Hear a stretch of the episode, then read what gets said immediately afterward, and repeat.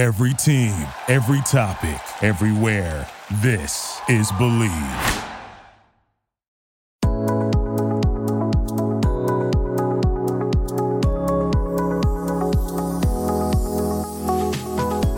This is Believe in Chef Special on the Believe Podcast Network. I'm your host, Patrick Honeywell.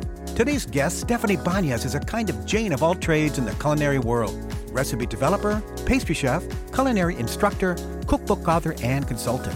She was the right hand to one of this country's most successful chefs for almost 25 years, Bobby Flay, before she decided to leave that job and her home in New York City to move to Bozeman, Montana to work for herself. So, why Bozeman? Well, you won't be the first person to ask me that question. And if I had a dime for every time somebody said Bozeman from New York, I'd be super wealthy. Hey, Stephanie, how are you? Thanks for joining me on the show today. Hi, Patrick. Great to be here. Thanks for having me. Well, hold on. Wait a minute now. You're in Bozeman, Montana, correct? That's right. New York City to Bozeman, Montana. What the heck is going on here? That's amazing. That's amazing. Now, I know you have uh, a cool story behind all of that, but um, that's that's a big move. So we'll, I want to go over that with you, Stephanie. But first, you have such a great history, and so much uh, has happened in your life prior to making the decision to go to Bozeman. Can you walk us through your history a little bit? Um, you know, how you went from fashion to food. Let's start with that. Um, sure. Well, you won't be the first person to ask me that question. And if I had a dime for every time somebody said Bozeman from New York, I'd be super wealthy. But um, yeah, just to give you a brief background, um, you know, I moved to New York City, uh, I guess about about 30 years ago, and um, wanted to get into the fashion industry. I had gone to college in Chicago and got to New York and got a job um, with a moderate price Missy Sportswear um, maker in the heart of the Garment Center. A huge office, a multi-million dollar, a hundred million dollar company, and soon realized after arriving and starting at the company that I'd made a huge mistake and that that's probably not the industry that I wanted to be in. It just wasn't for me. Um, you know, I'd worked in fashion in Chicago. It was a whole other ball game you're getting into the garment center in New York City. It, it's just, it just wasn't me. I'm just going to leave it at that. So, you know, the great thing that came out of that job is that I met a woman while I was there who was a huge foodie like myself. And, you know, this is like 30 some years ago when that term really wasn't even known. Um, and when you said it, people didn't really understand what it meant. And I just always loved food and was always interested in it. And we were always chatting about like what we had for dinner or where new restaurant we were eating at or what she made her husband that week. She was always bringing in treats to the office. And one day she said to me, you know, I don't know if you know this or not, but there's culinary school in New York City called the French Culinary Institute, and they do classes on the weekends. It's a school for students, but on the weekends they open it up to like um, you know, people who aren't in school that just want to do something extracurricular. Um, would you like to go with me one weekend? And I was just like, okay. I'm like, I don't even understand what that is. Like, I've never even heard of cooking school before. Um, but yeah, I mean, I love cooking. I think it would be super interesting. So she and I went and I took a course called um, Bistro Soups. And I remember it like it was yesterday. I walked into this huge professional kitchen down in Soho, is where the school was. And, you know, we had all these French chefs with their toques on. And um, I learned how to make French onion soup and uh, French vegetable soup with pistou and so on and so forth. And I just loved it. Do you remember the first soup you ever made coming out of school for someone? First soup I ever made coming out of school for someone? Hmm, no, I don't. oh, never mind. let's get back to that. Uh, no, let's get back to the French onion. let's get back to the chefs with the toques on. uh-huh. um, no, I don't remember that, but um, I may have made just one because you know, obviously, we were sent home with the recipes, and I think the other one was one was a creamed based soup one was the vegetable soup and one was the French onion soup. I'm trying to remember what the cream, but um, oh, it was a lobster bisque. It was lobster bisque, obviously. Um, so I'm going to say that I probably made, which because I'm pretty much a vegetarian most of the time in my life, I probably would have made the vegetable soup more so than not. It's something I still to this day just whip up because it's so it's so easy. But anyhow, to make a long story short, um, I looked into their programs and and found out that they offer a course certificate program. It was either a nine month or six month course. And I was really disliking my job, as I said, in the um, fashion world. And I said to myself, you know what? I think I'm going to take a year off school. I mean, take a year off work and just go and take this course. I don't know why. I can't remember what exactly made me think that I could go into a career in food. Um, but you I, love food. Yeah, you have a passion but, for food, and you thought this this could be it. Yeah, I mean, I just I, I wish I could take myself back to that time when it was all going down and just remember every specific detail. But I signed up. I began that fall in September. I went to the night class, which were which luckily I decided to do because it was all a bunch of students like myself. We were all older and professionals. I mean, everybody in my class was probably between like 28 and 45 years old. They were doctors and lawyers and writers, and they were just people who had always had a passion for food and wanted to learn how to do it properly. Not everybody in the class was thinking about going into the profession. Um, you know, when they graduated, but they had always wanted to just learn how to cook properly and the knife skills and all that stuff. I was, I think, 29 at the time. So I'll say I was 29.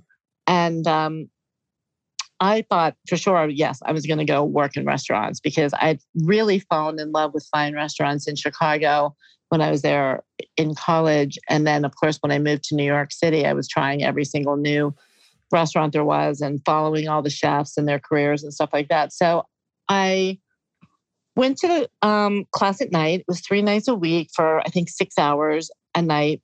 And during the day, they um, they didn't require you, but it was suggested that you should try to get a stage in a restaurant. And for those who don't know what that word means, it's an un- it was at that time an unpaid externship, internship in a kitchen.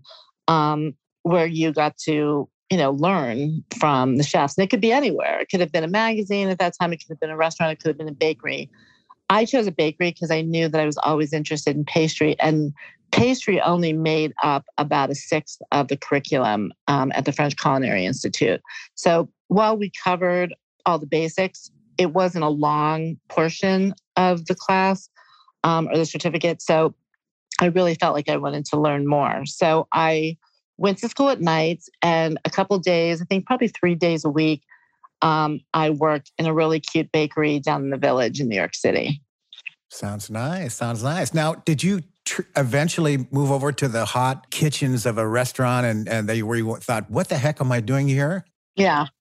Well, well, you know, the funny thing is, is that our um, instructors, our chef instructors would say to us all the time, almost on a daily basis, you know, being in cooking school is nothing like working in a real professional kitchen, just so you know. So don't get used to these large kitchens with air conditionings and moving at a slow rate and only cooking for a few people. Um, in the real world, in a kitchen, it's nothing like this and it's much harder. And you'll find that out quickly. And you think to yourself, yeah, yeah, yeah, like how terrible whatever, could it be? Right? Yeah.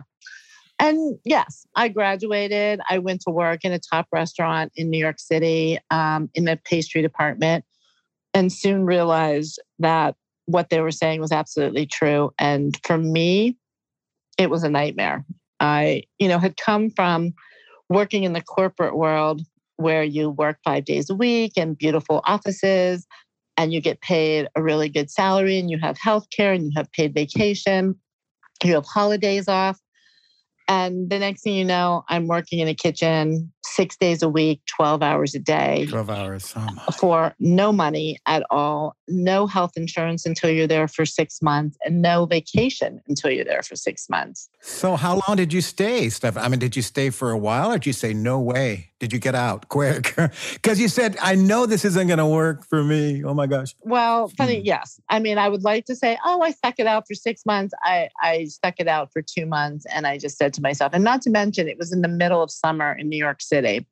So here I am in the months of July and August working in a restaurant that was probably 100 degrees.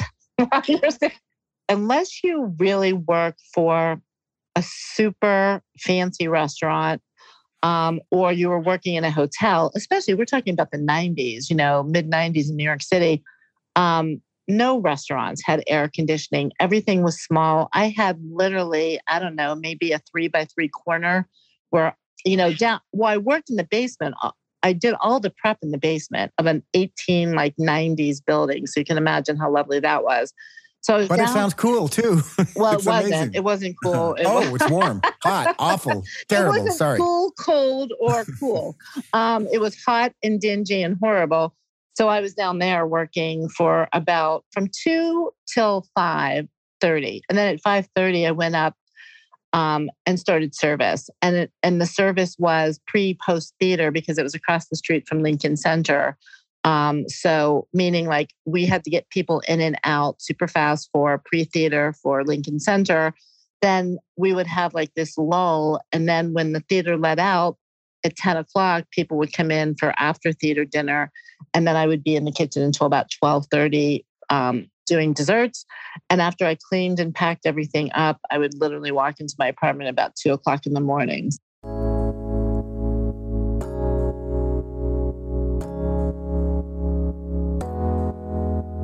How did Bobby Flay find you? Because that was a big transition. Well, I found him. Actually, what happened was Bobby had, you know, between me leaving the restaurant industry, I went to work for magazines, um, food magazines, um, and then on to Bobby Flay. So, our good friend Tish, I actually did an internship with Tish Boyle, who was the um, editor at Chocolatier magazine. Um, I went in as an intern, and she eventually hired me um, as like an associate editor under her, helping her to create the recipes and test recipes and do editorial work for the magazines. So, anyhow, I was with that magazine for about a year and a half. And the thing about working for magazines is that they're super glamorous in the sense that you get to do a lot of fun things. I got to eat in great restaurants. I got to try all the pastries of all the top pastry chefs. I got to work on beautiful photo shoots and I got sent on amazing press trips.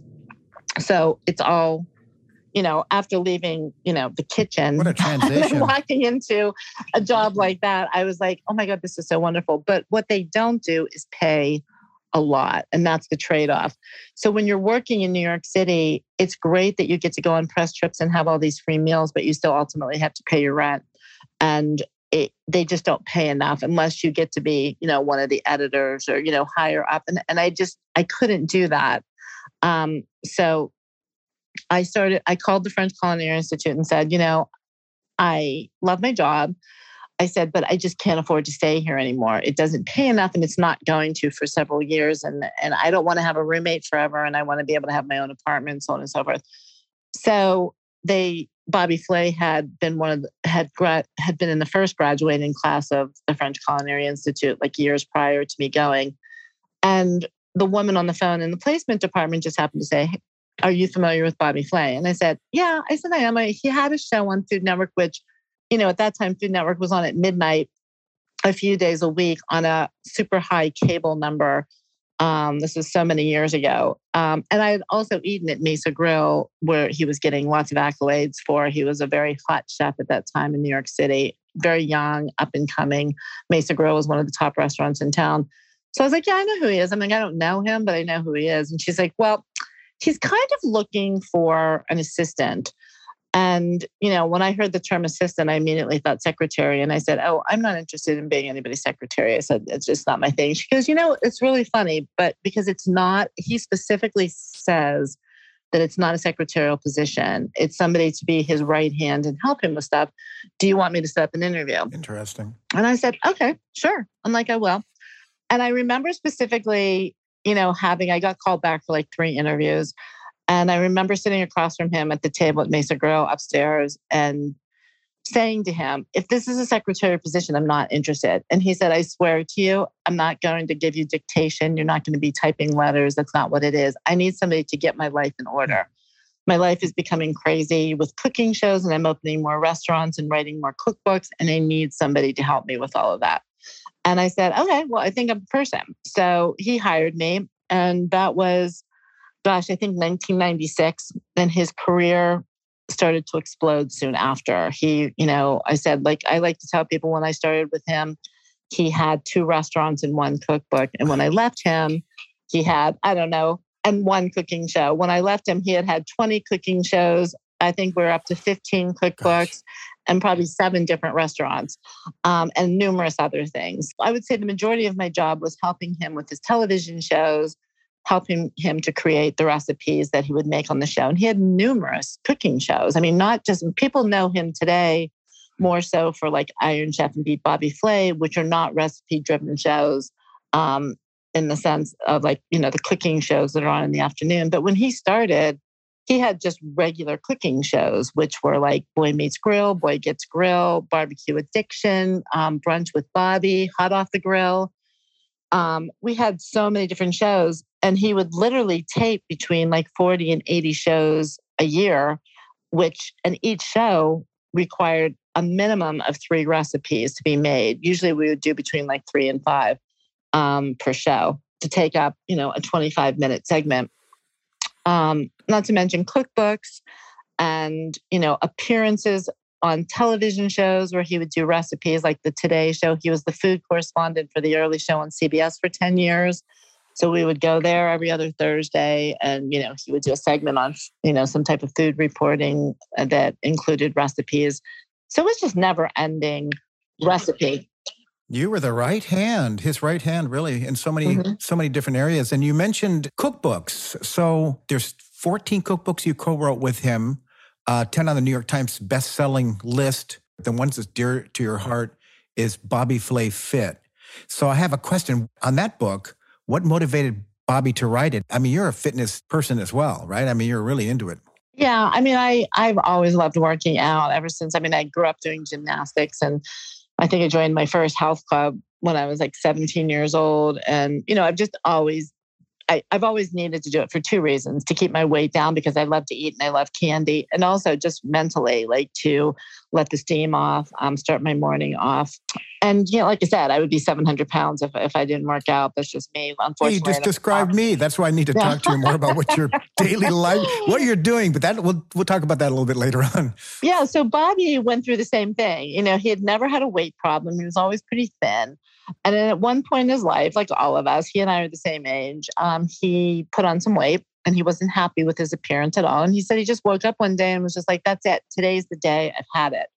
So he didn't go on when when when we did Bobby Flay Fit, it wasn't about like a diet. It was more of a lifestyle because you know he wasn't diet. He wasn't eating diet type foods. He wasn't cutting out anything that he loved in his life. He was just eating less of it and exercising more. And he kind of adapted this lifestyle. And he was I mean, much more um, diligent about it than I could ever be. I mean, I don't have the willpower that he had when he was going through it. It was pretty incredible. And to this day, he's kept it off. I mean, he's very thin if you see him on television now, like, and he's very strict about his eating habits and not Definitely. eating past a certain time at night and making sure that he exercises every day. I mean, and he has a, you know, a schedule that is absolutely crazy. That's why he needed you. Right. And he always, yeah, needs his assistance, which he has today. But the fact is, is that, you know, like you said, he was so dedicated. No, no matter how tired he was, he got up and did the work every single day of working out. So he decided, you know, well, since I have this new lifestyle, I think we should definitely, you know, capitalize on it and do a cookbook on it. And I was like, well, I'm all for that. And it really is my favorite in the sense that, like, I love all of the cookbooks that I've done with Bobby for so many different reasons. But I love Bobby Flay Fit because it really allowed us to be super creative on like how we could take some classic dishes that he loved and make them a little bit more healthful. Like I said, by not adding any dietary things, keeping all the usual ingredients that he would always use in his regular meals, but trying to, you know, figure out a different way to make it a little bit more healthy um, and less caloric. And I think it really worked well. And it was probably one of, we also did a, a book called, um, oh, that was a grill book. Um, oh goodness, I, I have so many, I can't remember, but it was a grill book that was also a fitness book. And that was probably my second favorite one. And it's still to this day, I think, is the best selling of all of his cookbooks, which is amazing to me. And we actually worked with a nutritionist, Joy Bauer, who's very well known. She's on the Today Show often. And she literally worked with us. And this was before Bobby really even started losing weight. It was just something that was really hot at the moment. There were all these diet cookbooks on the market. I do have Bobby Flay Fit. I picked that up and it's got amazing recipes. And I, I know that you worked on them. And I have to say, I looked at page 245, New York style strawberry cheesecake. And it's a different approach to it. And it is healthy and it's pretty cool. Um, and I think his term for it was it's a genius recipe. Did you help with that one? I'm assuming. you said genius, really? Yeah. It, well, yeah, well, definitely. The one thing that you will always know that I worked on in his cookbooks are desserts because he can't stand doing desserts. he is like most savory chefs. Um, they're either savory chefs or dessert chefs. Um, very rarely do you find one that um, loves doing both. And when I do, I'm always so amazed and I have so much respect for them because they're completely different animals. And Bobby just does not have the patience for desserts. He never did. Uh, he loves eating them. And when he makes them, of course, they're delicious, but it's not something that he wants. So whenever you we would get to a dessert chapter or a dessert project, I definitely would step in and kind of take over. But is that the one with the Greek yogurt? Yes. Yeah, that one has yeah. the Greek yogurt. Yeah. It's amazing. So it's giving me a lot of ideas for what I do, you know, because I'm in the, in mm-hmm. the business too. So it's motivating me. it's it's really interesting. And uh, so yeah, and then you also did um, your own book called Treat, and 50 recipes for no bake marshmallow treats. And I, yeah, I, I, Rice Krispie. now you do a million different desserts, from really cool, simple homemade things to fancy schmancy. But I mean, it's pretty interesting. When I think of a marshmallow treat, I don't think of some of the things you have. You have a salted caramel pretzel, which is kind of a trendy kind of a uh, thing now. And even though you wrote this a little while ago, you have a brown butter vanilla bean. Mm-hmm. You're really doing a brown butter, so that's really cool and a berry cobbler. You're throwing some fruit in there. So it's quite the book. Mm-hmm. Yeah, it is. Again, it was um, Clarkson Potter asked me to do it. They were our editors and publishers of all of Bobby's cookbooks. So obviously, I worked closely with them on all of Bobby's books. And, you know, our editor said, you know, we have an in house project that we think might be good for you. Are you interested in it? And she knew how much that I loved doing Rice Krispie treats and s'mores and fun, like type of like homey desserts that I grew up on. And I was like, oh, I'd love to do it. And again, anything that allows me to be creative, to take something basic and then turn it on its head and, and do some different things. So I had a blast doing that. Do you have a favorite? Well, I mean, I think there's two, just because right now I'm on such a sprinkle kit a kick. So I like the um like the birthday cake one with the sprinkles in it. I think that's really fun. And I also love the s'mores one just because I'm such a sport s'mores fan and I don't know why. It's not like I grew up going to camp or spent a lot of time outdoors around campfires, but there's something about like the chocolate and the marshmallow and the graham crackers. And I love the look of it and I love toasted marshmallow so much. It's one of my most favorite flavorings. So um, I would have to say, if I had to choose, I love the my retake on the original where I pump up all of the marshmallow flavor and add more because my I think my biggest issue mm-hmm. with just the regular Rice Krispie bar, you know, is that it was a little bit too dry. So I upped everything, the butter and the marshmallow, and then I added vanilla bean and vanilla because I love that flavor. So I love my new updated classic, and I love the s'more and the birthday cake one, but they're all great.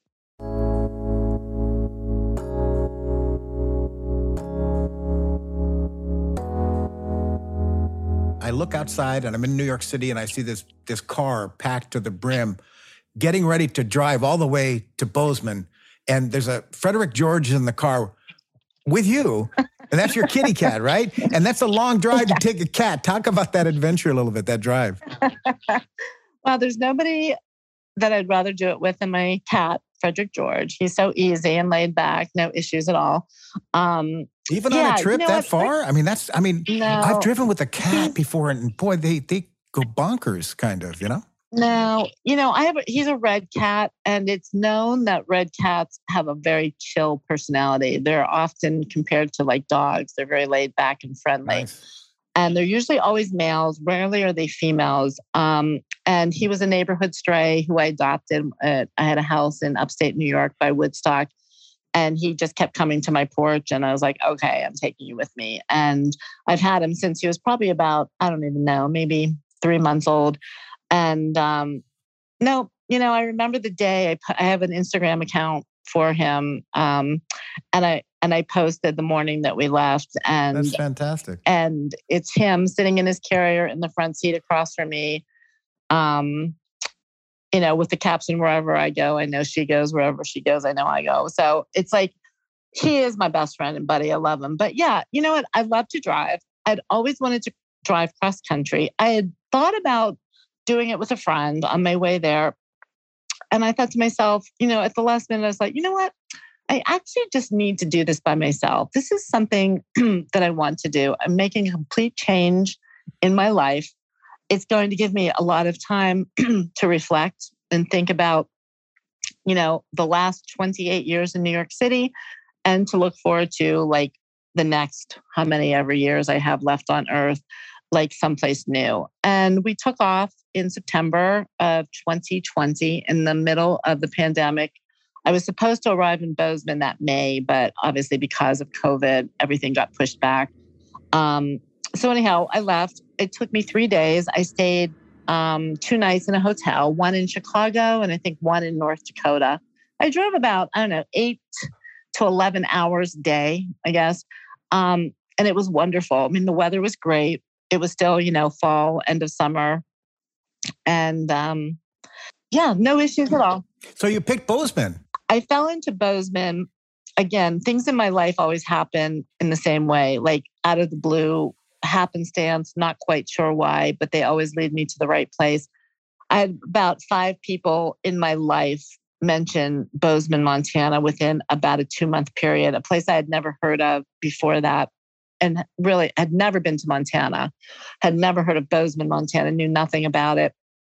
Came on a trip with a friend who was heading here, fell in love with it, had been looking to leave New York and my job um, during that time, probably about five years ago, and was trying to figure out where my next move was going to be. So I was visiting a bunch of places around the country, mostly on the East Coast, staying like Vermont, Maine, New Hampshire areas, which I had always loved. Um, contemplating maybe heading back to Chicago since I love Chicago so much, but then I knew I didn't want to be in a big city. Um, fell in love with Bozeman, had friends already here. Um, and That's thought, well, help. that's good. It's a big help. It's a huge help. I mean, I had moved to Chicago. I went to college with a friend from high school, so that helped, but moved to New York basically not knowing anyone. And, you know, and it's it's tough. Like it is always nice to have um, you know, a few people that you know in a town, but I just had a few. Um, I arrived, I'd bought a small place, and um, you know, Fred and I moved in, and the next thing you know, I started looking for work.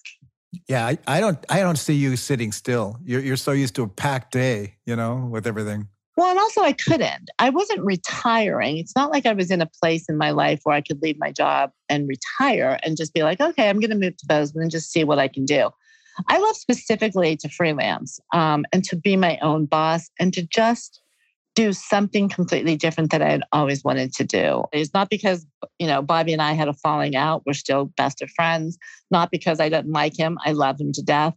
I just had been working in the same job for 23 years and living in New York for 28 years. And I just didn't want to do it anymore. It's just not what I wanted to do. Freelancing. I mean, that's would be perfect with your background. You probably could get a lot of really interesting things happening. Uh, you're teaching uh, Montana State University Gallatin Culinary Arts College. You have classes there. Do you want to describe those classes a little bit? Yeah, I mean, here's a turn that I never thought my career would take. Um, again, fell into it. Up, you know, I don't even remember applying for the job online, but I had seen it, you know, I guess come online for a culinary instructor. And the next thing you know, I'm being contacted by, you know, the head of the department. And I was just like, gosh, I don't even remember sending my resume in for this, but yeah, I'd love to come in and talk to you. And just so happened that they were um, um, interviewing for a course called World Cuisine. And I was like, wow, this is right up my alley. I mean, first of all, I've traveled. I've been fortunate enough to be able to travel a lot, you know, around the country and the world. I worked for a chef who did many different types of cuisine, you know, not just, he's best known for probably regional American, and American Southwest, but he also, you know, had a Spanish restaurant and Mediterranean restaurants and Um, you know, he was moving into kind of like some South American uh, flavorings when he opened a place called Shark in Las Vegas. So I was very well rounded in that. And I had just written a book on Southeast Asian cuisine with Leah Cohen in New York City. So I was really well versed in that whole area of the world. So I was sitting down, I was like, gosh, you know, I would love to do this. I think that I would be really good at it. I don't know, you know, how great of a teacher I will be, but I do know that I have the background and the knowledge. And so I was hired and literally thrown into it. The semester had already started. Um, and they were in their third week and they literally just threw me in like sight unseen. And I was like, okay, here I go. What had happened was the person that they had hired to teach the course dropped out the last minute. Like literally, like I think the semester started, I don't know, let's say January 7th and January 5th, he called and said, I I can't do it. I'm sorry, I have to back out. So they started interviewing really fast. And um, you know, the, the culinary director was teaching the class in the meantime. And then they were looking for somebody. And like I said, I just happened to show up and had the background and the resume for it. And they pushed my resume through and I started. And I mean, it, yeah, I mean, again, never even had given it a thought to be teaching. And it was something totally new. It was second year students. So, like, they had already been in the school for, you know, a year and a half. And I just walked in and it was probably one of the most rewarding things that I've done. Um, I'm still there. I taught American Regional in the fall, and now I'm back teaching world cuisine now. Gosh, I wish I could take the class. How far is that drive from California? Actually, I think it's about 14 hours. My friend lives out there, so he oh, drives man. in all the time. yeah, yeah, yeah. No, that, it sounds it sounds amazing. And you have such your credentials are huge, and like you mentioned, you've been all around the world, so you've got all kinds of background for something like this. Yeah, I love it. Um, it's quite rewarding. I like working with the students. They're funny. They keep me young because most of them are, you know, from the ages of about 18 to 24 years old. So it's a whole different generation. And yeah, I like being able to show them things and teach them things um, that I've learned. And, you know, I went to culinary school too. So just applying some of that, you know, things that I learned. I mean, things are just so different today, and kids are much more savvy. And you know, they can watch YouTube and learn a million different things that when I was in culinary school, everything was new to me. I had never seen any of it. There really weren't any cooking shows other than Julia Child and the Galloping Gourmet. And um, and these kids can YouTube anything and figure out how to do anything. So they're they're much more knowledgeable um, than I was when I was in cooking school for sure. That's not uh, that's not to mean that they're much more skilled. They're not, but they do have a lot of knowledge.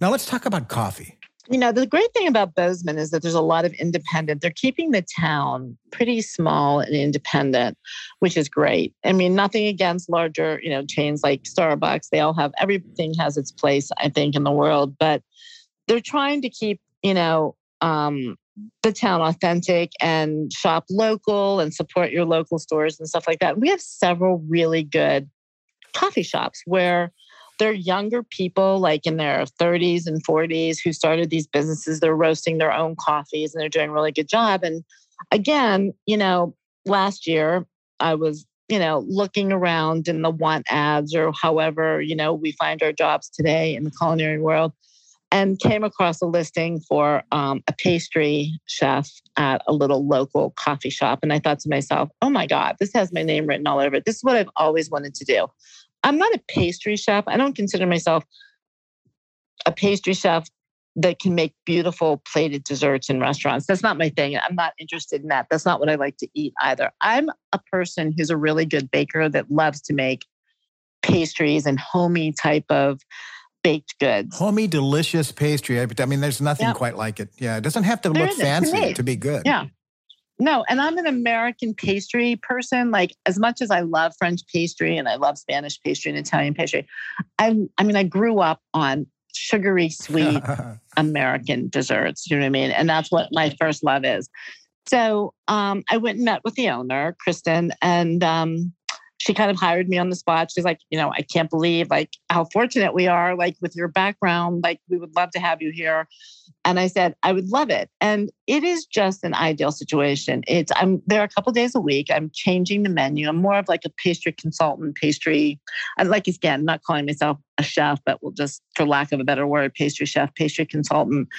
And I go in about three to four days a week. The little bakery, my my kitchen is right in the center of the store, hmm. which is lovely. So people can, much, can watch me baking. And converse. They can also smell it. Yes. Which makes the store smell great, which also makes you want to buy stuff, like when you're smelling it being freshly baked. So we do like scones and muffins and biscuits uh, in the morning and quick breads. We always have quick breads of the day. We're doing some gluten free stuff. And then in the afternoon, lots of cookies and crostadas and things like that. So, and I'm free to do anything that I want. It's just amazing. I can say to her, I'm thinking about adding this, this, this. I need these ingredients. She's like, great, just send me a grocery list. I'll pick them up and I'll get them for you. So she couldn't be, she and her husband own it, Ryan, and they couldn't be lovelier. They roast their own coffees there. Um, we're super busy. Um, in the summertime, just lines out the door, you know, because Bozeman is the hot spot right now in the world. Lots of tourists in the summer. It's a college town also. So lots of parents here for football games and stuff like that. So um, yeah, so that's another one of my jobs that I absolutely adore.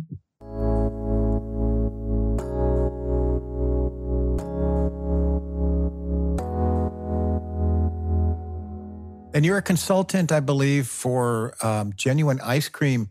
And you have a project that I think is super interesting that you're working on. Tell us about that. Yeah, this is something I'm super psyched about. Also, you know, I I'm not a vegan, but years ago, I pretty much stopped eating meat in my personal life. I will eat it if I have to create recipes and test recipes for it. But just in my day to day life, it's not something that like I eat anymore. And I don't, while I don't ever think I could truly be a vegan just because I love cheese and, and butter so much, um, I'm fascinated by it. I think it's the most creative segment of the culinary world right now. I think what vegans are doing is just absolutely amazing. And I'm not talking about like meat substitute type of things. I'm talking about how they're utilizing nuts and vegetables and turning it into some of the most creative things I think in the culinary world. So a friend of mine, you know, said to me, "Hey, listen, I know the owner of Genuine Ice Cream and she is looking for somebody to help her create a vegan base for ice cream. They're getting lots of requests for it um, not just because of people are vegan, but because of people who have, you know, dairy allergies or dairy issues these days, so on and so forth. And she really feels like she's missing out on a lot, a huge segment of the population because uh, people are just not eating dairy right now. And I said, oh my God, this is right at my alley. So this was in the summer that she and I met, and she hired me to take on this job as a consultant doing this and trying to figure out and it's probably one of the most difficult things that I've ever done in my entire life and and I'm at a stand, standstill right now. And I just there's a link missing and I can't figure out what it is. And I've had the great opportunity to speak to people in the industry willing to talk to me and give me some advice on it um, which I appreciate so much. Um, but you know I had a meeting with her a couple weeks ago and I said, listen, there's just like, I don't know what I'm missing here, but something's missing. And it's texture, that obviously, is, which is the hardest thing. I'm trying to, ma- sorry, I'm trying to imagine an ice cream without everything that goes into it that is non dairy. And it's, it's amazing. Well, coconut milk is the the number one thing because it has the highest fat content, right? Oh, okay. So that's okay. what most of them are today. So while that is the easiest one, that's the one that I'm having the least problem with. The problem with coconut milk is that all of your bases taste like coconut. Now, exactly. For me, that's not a problem because I love coconut, but also there are people who don't like coconut. And secondly, there are also um, like I don't want every single one of my ice creams to, to taste like coconut. coconut you know ice cream. Yeah. Yeah. So no matter what you add to it, if I added, I don't know, caramel or chocolate or strawberry or whatever, it's still going to have that underlying flavor of coconut. So the second most popular is um, almond milk, which I did not like. It's got a great texture, but I just didn't love the flavor of it. It's very expensive to make too because the nuts are so expensive. And the third most popular and the most difficult because it has the least amount of fat is oat milk. And that's the one that I'm having the most problem with, but it gives you the most neutral base. So you can just pretty much add any flavor you want. So, long story short, she and I had a meeting and I said, I don't know what to do. I'm feeling like I'm letting you down, but I, I can't figure this out on my own. And it's so much more scientific than I think I'm qualified for. I think I need to go and take some classes somewhere with somebody who can spell this out for me. So, like anything today, I Googled like ice cream classes. And of course, a million came up. and one happened to be very close to me in Idaho. And I got the person on the phone who owns the company. And he couldn't have been nicer. I mean, if he wanted to be, his name, I think is Chad Hartley. He owns Stella's Ice Cream in Boise, Idaho. And he has a place called the Ice Cream School. And he said, I would love to teach you. You know, he told us the fees and I'm driving down in March and I and he swears to me by the time I leave I will know everything I need to know about making vegan ice cream. So amazing. it just sounds like you yeah like you need to to somehow find a fat uh, in there that that won't have a strong flavor that won't offset whatever else you're putting well, it's not the fat. No, it's it's, it's no? actually a stabilizer because Okay. it is, you know, coconut oil is one of the things that does solidify, and Mhm. that is a fat, but that's not enough because it also makes the, the ice cream too hard. So the issue is with the stabilizers. And as you know, stabilizers, I don't know if you've worked with them at all, but they are, I mean, unless you, again, have a food science degree Mhm. or just have a strong background in vegan baking, um, it's about finding the right one, whether it be like guar gum or, you know, something like that, and also the right amount. I literally would add a half a teaspoon and it would turn as hard as a rock. And then I would add a quarter of a teaspoon, it would do nothing. You would add Oh something in between and it would turn stringy. It is the most It's bizarre tricky. thing. It's tricky. And Yeah. gums are so interesting. I have a friend that's a pastry chef and he's really strong and he worked as a consultant with us. I'm going to give him a call, by the way, when we're done here. And he, I called him Gum Man because he used gums for as a stabilizer.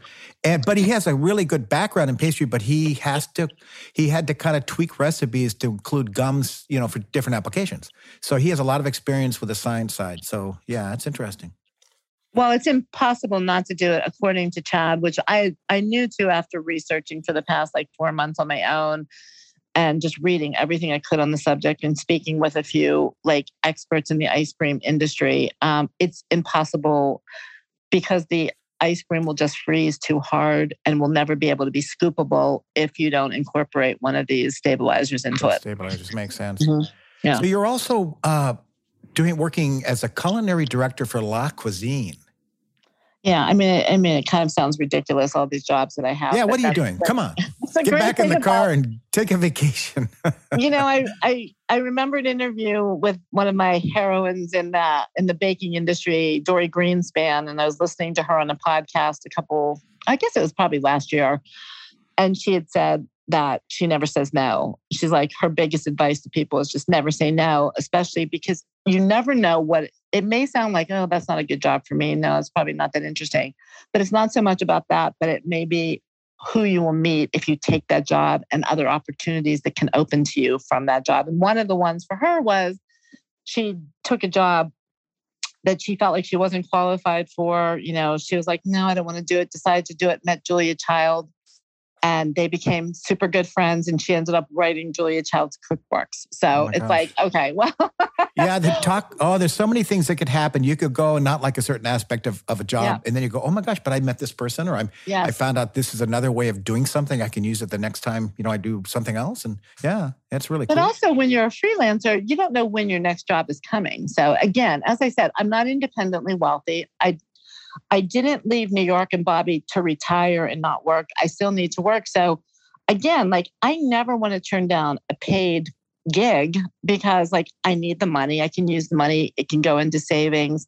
And again, I love all of these jobs because each one is so completely different and I'm learning so much from each one. You know, I'm continuing to learn. It's like continuing education for me, which I love. and you're a freelancer, so any tips out there for people that are considering freelancing in, in the culinary field? Well, the one tip was the one that I just said don't turn any job down, just take it. Even if you think you're not qualified, just show up and pretend like you are and make it work. um, because you never know what that can lead to. Also, you know, you have to be super outgoing and try to meet everybody that you can. Have a plan before you decide to leave your job and do it. You know, I had a plan. I left my job in, in December of 2019 and had a bunch of internships set up uh, around the country working with people. I had a couple paid um, freelance jobs set up. And as we all know, three months later, the whole world closed down and changed. So, in my instance, it was really bad timing. I didn't just leave Bobby and say, well, whatever I get, I get. I'll find something. I don't know what it was. Like I had, I you have to map out a plan, have things set in motion, and know where you're going. You can't just quit and be like, I'll figure it out once I quit and just take some time off. It's always good to have contacts first. Um, also, just don't take no for an answer. Somebody told me that, you know, to never, to try at least three times. Like if somebody doesn't get back to you, ask them again. If they don't get back to you, ask them again, ask them three times and then let it go. That you can't be sensitive um, or have hurt feelings because people are going to say no. I mean, people are going to be like, yeah, you know what? No, I really don't have a need for your, you know, services, or maybe I won't hire you again or whatever. You know, it was very difficult for me because I've always worked for somebody, always. So me doing it was, it was scary. You know what I mean? Again, but I needed to push myself and do something completely different because I felt like really hadn't been pushing myself in years. So again, um, and you just have to don't allow yourself to goof off. Get up and keep the same schedule that you've always had. Just because you're a freelancer doesn't mean that you can sleep in until noon every day, not start working until four o'clock in the afternoon. Like, because that gets old really fast. And also, like, you start getting lazy. And the last thing you can afford to do if you're a freelancer is be lazy. So I still wake up the same time I always did for 23 years working for Bobby. I'm like up by 4:30 in the morning, 6 a.m. at the latest.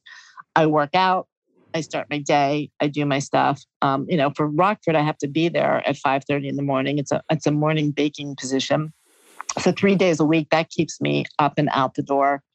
Um, and also, just while you're in your current job, and if you're thinking that one day you want to be a freelancer, network as much as you possibly can. Just network and get to know as many people in the industry as you can, and then when you're looking for a job, you have a lot of people to contact that can help you. That makes good sense. So, okay, before we close here, in addition, you've got you're, you're a co-writer, ghostwriting cookbooks, recipe development for food brands. Is there anything you're working on now? Yeah, I mean, I mean, I'm, I should not say that because you're doing a well, lot. I was going to say, yeah. Wait a minute. What else? Oh yeah, yeah. Are you, I hope you have time to feed your to feed uh, Frederick George. He's home saying, "Where is she? Come on, mom." I am working on so many things right now, but um, in the next couple days, I'm doing um, a luncheon for somebody at La Cuisine, like a private event. Next week, I'm doing a demo um, for some paid customers on the sweeter side of brunch. So, a bunch of sweet dessert things, and also starting to do some recipe development for a vegan um, hummus based company out of Arizona. So, I'm going to start that project um, this week. I'm getting the product sent to me now and have some ideas for Cinco de Mayo, some recipes Gosh. that of Cinco de Mayo. Yeah. Well, I was going to ask in closing, do you ever miss your old life? But I don't think you do. You've, you've got too you know, much going on. I think it's really funny. People, uh, after, you know, how did I find Bozeman from New York City? The second most question that I get is, do you miss your old life? Do you miss New York City? And I think that I don't. I can, I can say I don't. You know, I was there for 28 years. I loved every minute of New York until I didn't.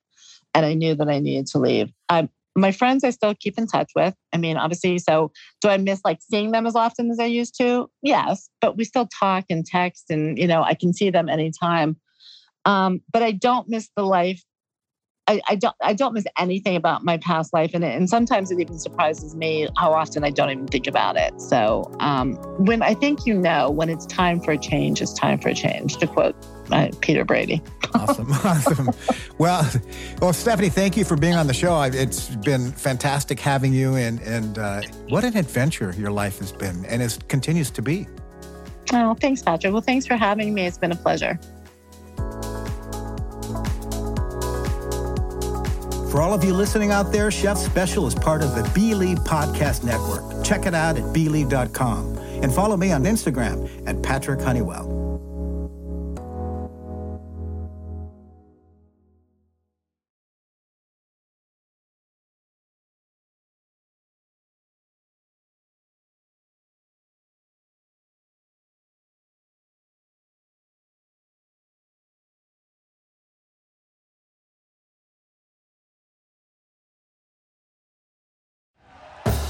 Thank you for listening to Bleav. You can show support to your host by subscribing to the show and giving us a five star rating on your preferred platform.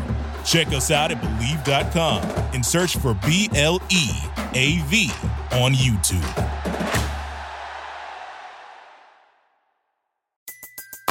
Everybody in your crew identifies as either Big Mac Burger, McNuggets, or McCrispy Sandwich, but you're the Filet-O-Fish Sandwich all day. That crispy fish, that savory tartar sauce, that melty cheese, that pillowy bun.